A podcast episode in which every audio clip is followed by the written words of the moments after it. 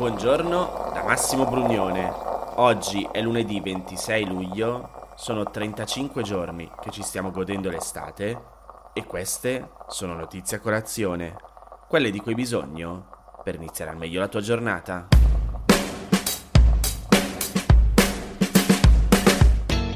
Allora, ormai lo sappiamo, il Green Pass è stato approvato però ci sono un po' di cose da sapere per viaggiare in Europa quest'estate che non si limitano soltanto al Green Pass. Così, come al solito, il post fa un bello spiegone di riepilogo che ci è molto utile. Intanto un passo indietro. È dal primo luglio che all'interno dell'Unione Europea è possibile circolare senza particolari restrizioni grazie appunto al cosiddetto Green Pass, che ricordiamolo vale per chi è vaccinato chi ha fatto un tampone negativo da poco oppure chi è guarito dal Covid-19. Nonostante questo però, a chi ha in programma un viaggio in Europa conviene informarsi quotidianamente su eventuali normative introdotte nel paese in cui andrà per non rischiare di arrivare impreparato al momento della partenza. Per esempio, Malta aveva aderito al Green Pass, ma a metà luglio ha deciso di vietare l'ingresso ai turisti che hanno con sé soltanto il risultato negativo del tampone. Ci sono poi altre cose da capire ed eventualmente fare prima di partire. In alcuni paesi come Spagna e Portogallo sono state introdotte nuove restrizioni. In molti paesi serve un altro documento oltre il Green Pass e per prevenire spese impreviste dovute all'attuale situazione può tornare utile stipulare una polizza assicurativa apposta. Allora, ti dicevo appunto, il post fa un po' un riepilogo. Punto 1. Il Green Pass che serve per viaggiare in Europa.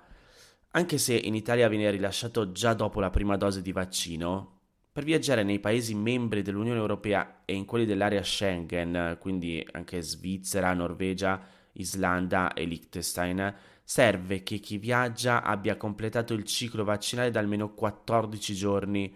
Quindi bisogna aver fatto entrambe le dosi del vaccino e aver fatto passare almeno due settimane dalla seconda dose e tra l'altro devono essere passati anche meno di 270 giorni, cioè circa 9 mesi.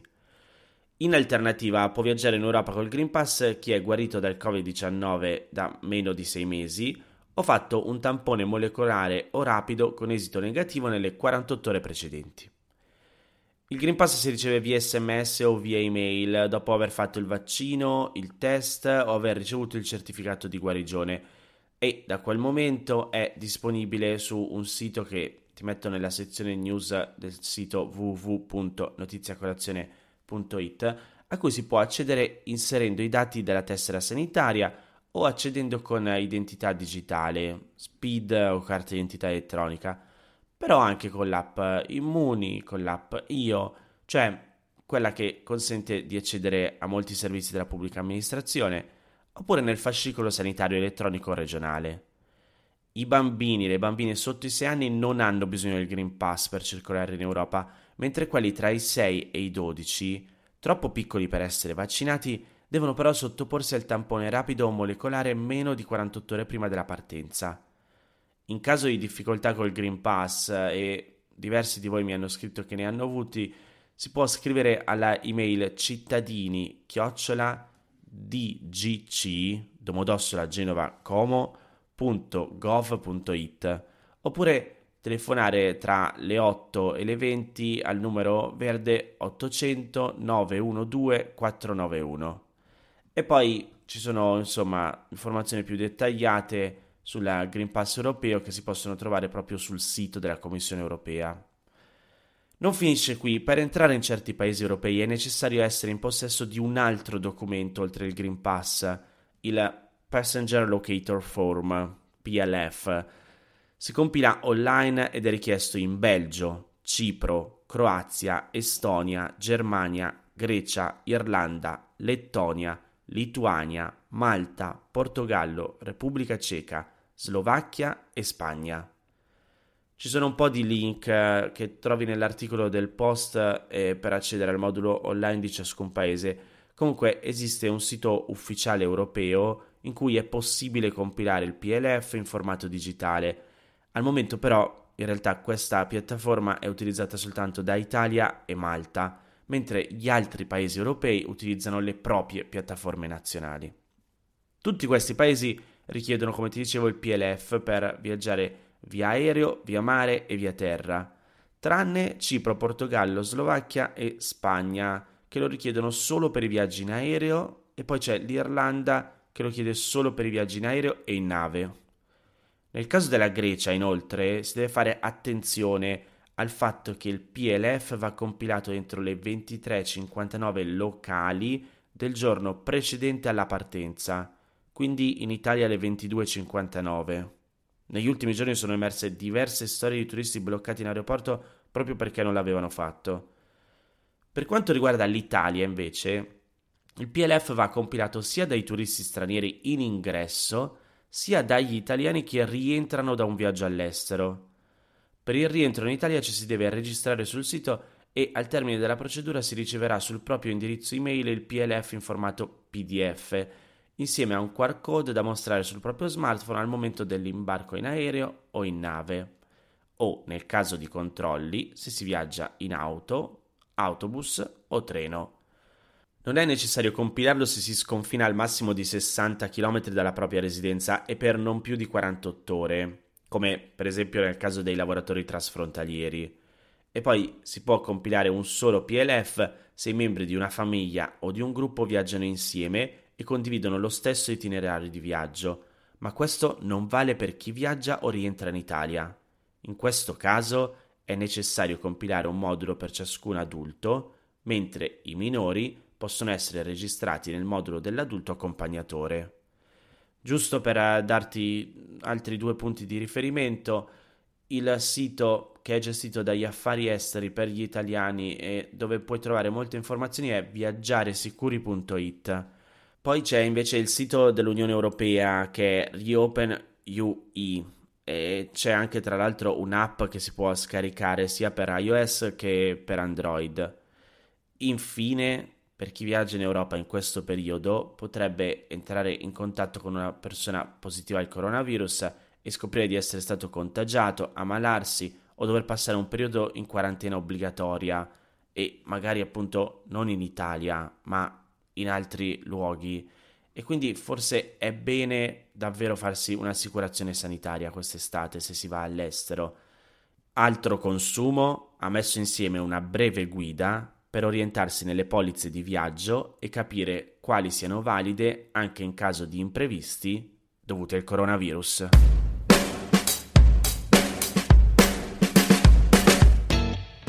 Wired ci ricorda che i paesi poveri, come sempre, sono i più soggetti a minacce globali per la salute e per l'ambiente. E prende un studio dell'Università di Notre Dame negli Stati Uniti, fotografa la situazione complessiva e locale dei cambiamenti climatici e dell'inquinamento tossico, fornendo varie mappe dettagliate delle nazioni maggiormente colpite da queste minacce. La ricerca, che è stata pubblicata su PLOS ONE, presenta un mappamondo diviso per colori sulla base dell'intensità di ciascun problema e come si osserva nelle immagini che trovi nell'articolo di Wired che sempre ti metto nel link www.notiziacolazione.it nella sezione news, le zone più colpite si trovano in Africa e nell'Asia sud-orientale e sono anche quelle che in futuro avranno un ruolo sempre più centrale nel determinare l'impatto umano sul clima e sull'inquinamento. Per ottenere queste e le altre mappe i ricercatori hanno raccolto e rielaborato le informazioni di tre vasti database, noti e spesso utilizzati, contenenti i dati di 176 paesi a partire dal 2018. La ricerca ha indagato la presenza e la diffusione di inquinamento nocivo per la salute, ovvero di fonti di acqua, aria e terreni contaminati. Sono esclusi in questo parametro i gas serra come la CO2 che rientrano nell'inquinamento non tossico. Nella mappa si vede bene come cambiamenti climatici e inquinamento vanno a braccetto. I paesi dove gli effetti sul clima sono maggiori sono anche più a rischio di contaminazioni nocive per la salute. Queste includono rifiuti industriali, come metalli pesanti tossici provenienti da miniere, prodotti chimici, liquami e particolato prodotto dalle centrali elettriche. C'è poi un'altra mappa altrettanto importante che combina i dati precedenti con un'altra misura.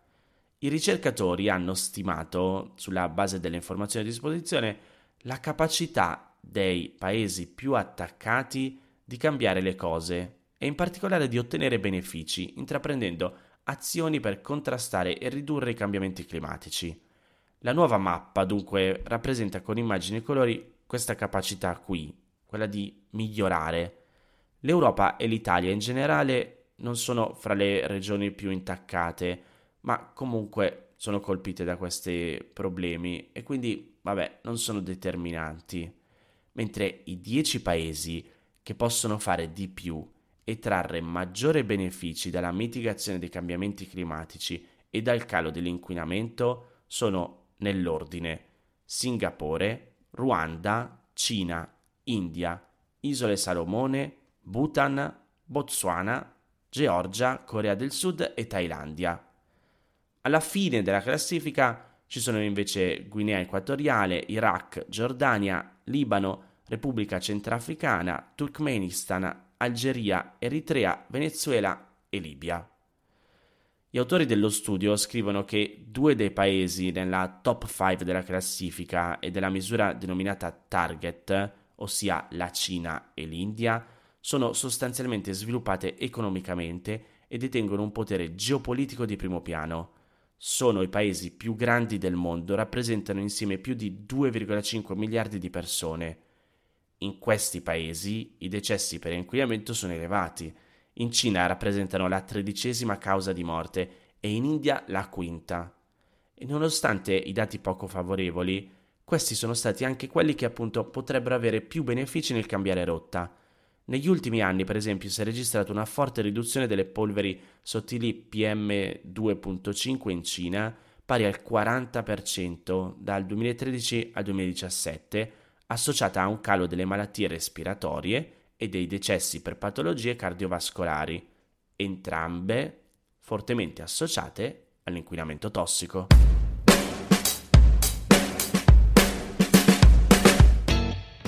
Rimaniamo un po' sul tema, anche se lo guardiamo da un altro punto di vista.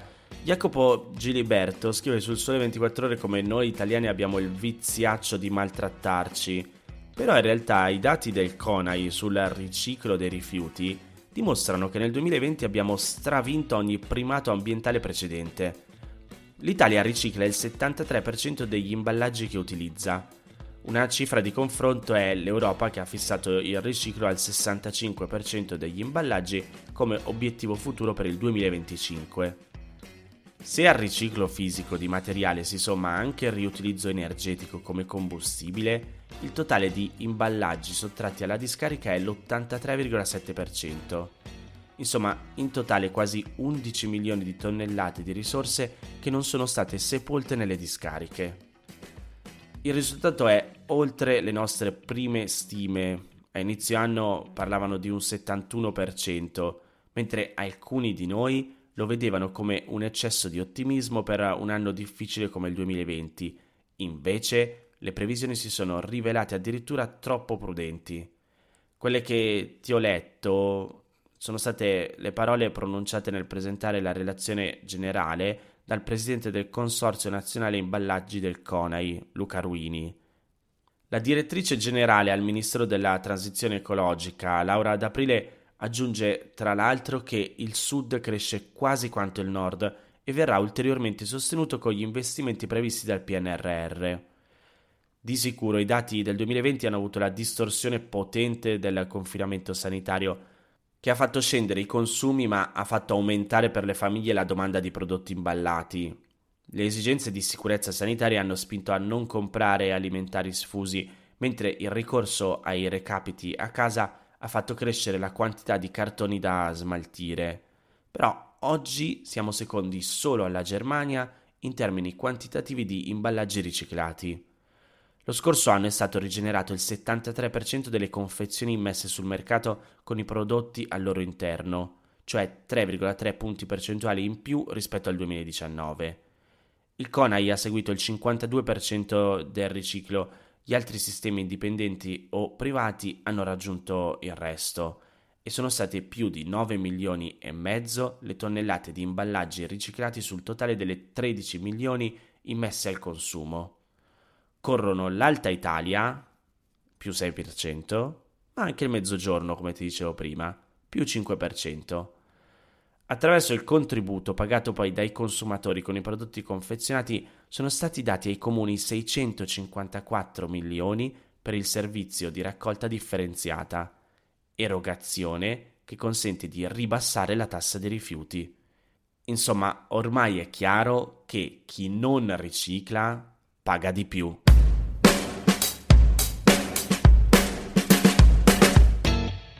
Queste erano le notizie a colazione di oggi. Se ti va di aiutarmi e sostenermi nella produzione di questo podcast, puoi farlo inviandomi un piccolo contributo dal sito www.notiziacolazione.it. Se ti sei perso alcune notizie puoi andare indietro e ascoltare anche quelle dei giorni scorsi e se lo ritieni utile puoi condividere questo podcast inviandolo a qualche amico. È disponibile su tutte le piattaforme audio. Ricordati che se vuoi puoi iscriverti al canale Telegram di Notizie a Colazione per riceverle tutte le mattine direttamente sul tuo smartphone, oppure mandami il tuo numero di telefono alla email notizie a colazione chiocciolagmail.com per riceverle via Whatsapp. Ti aspetto domani per iniziare insieme una nuova giornata. Un saluto da Massimo Brugnone.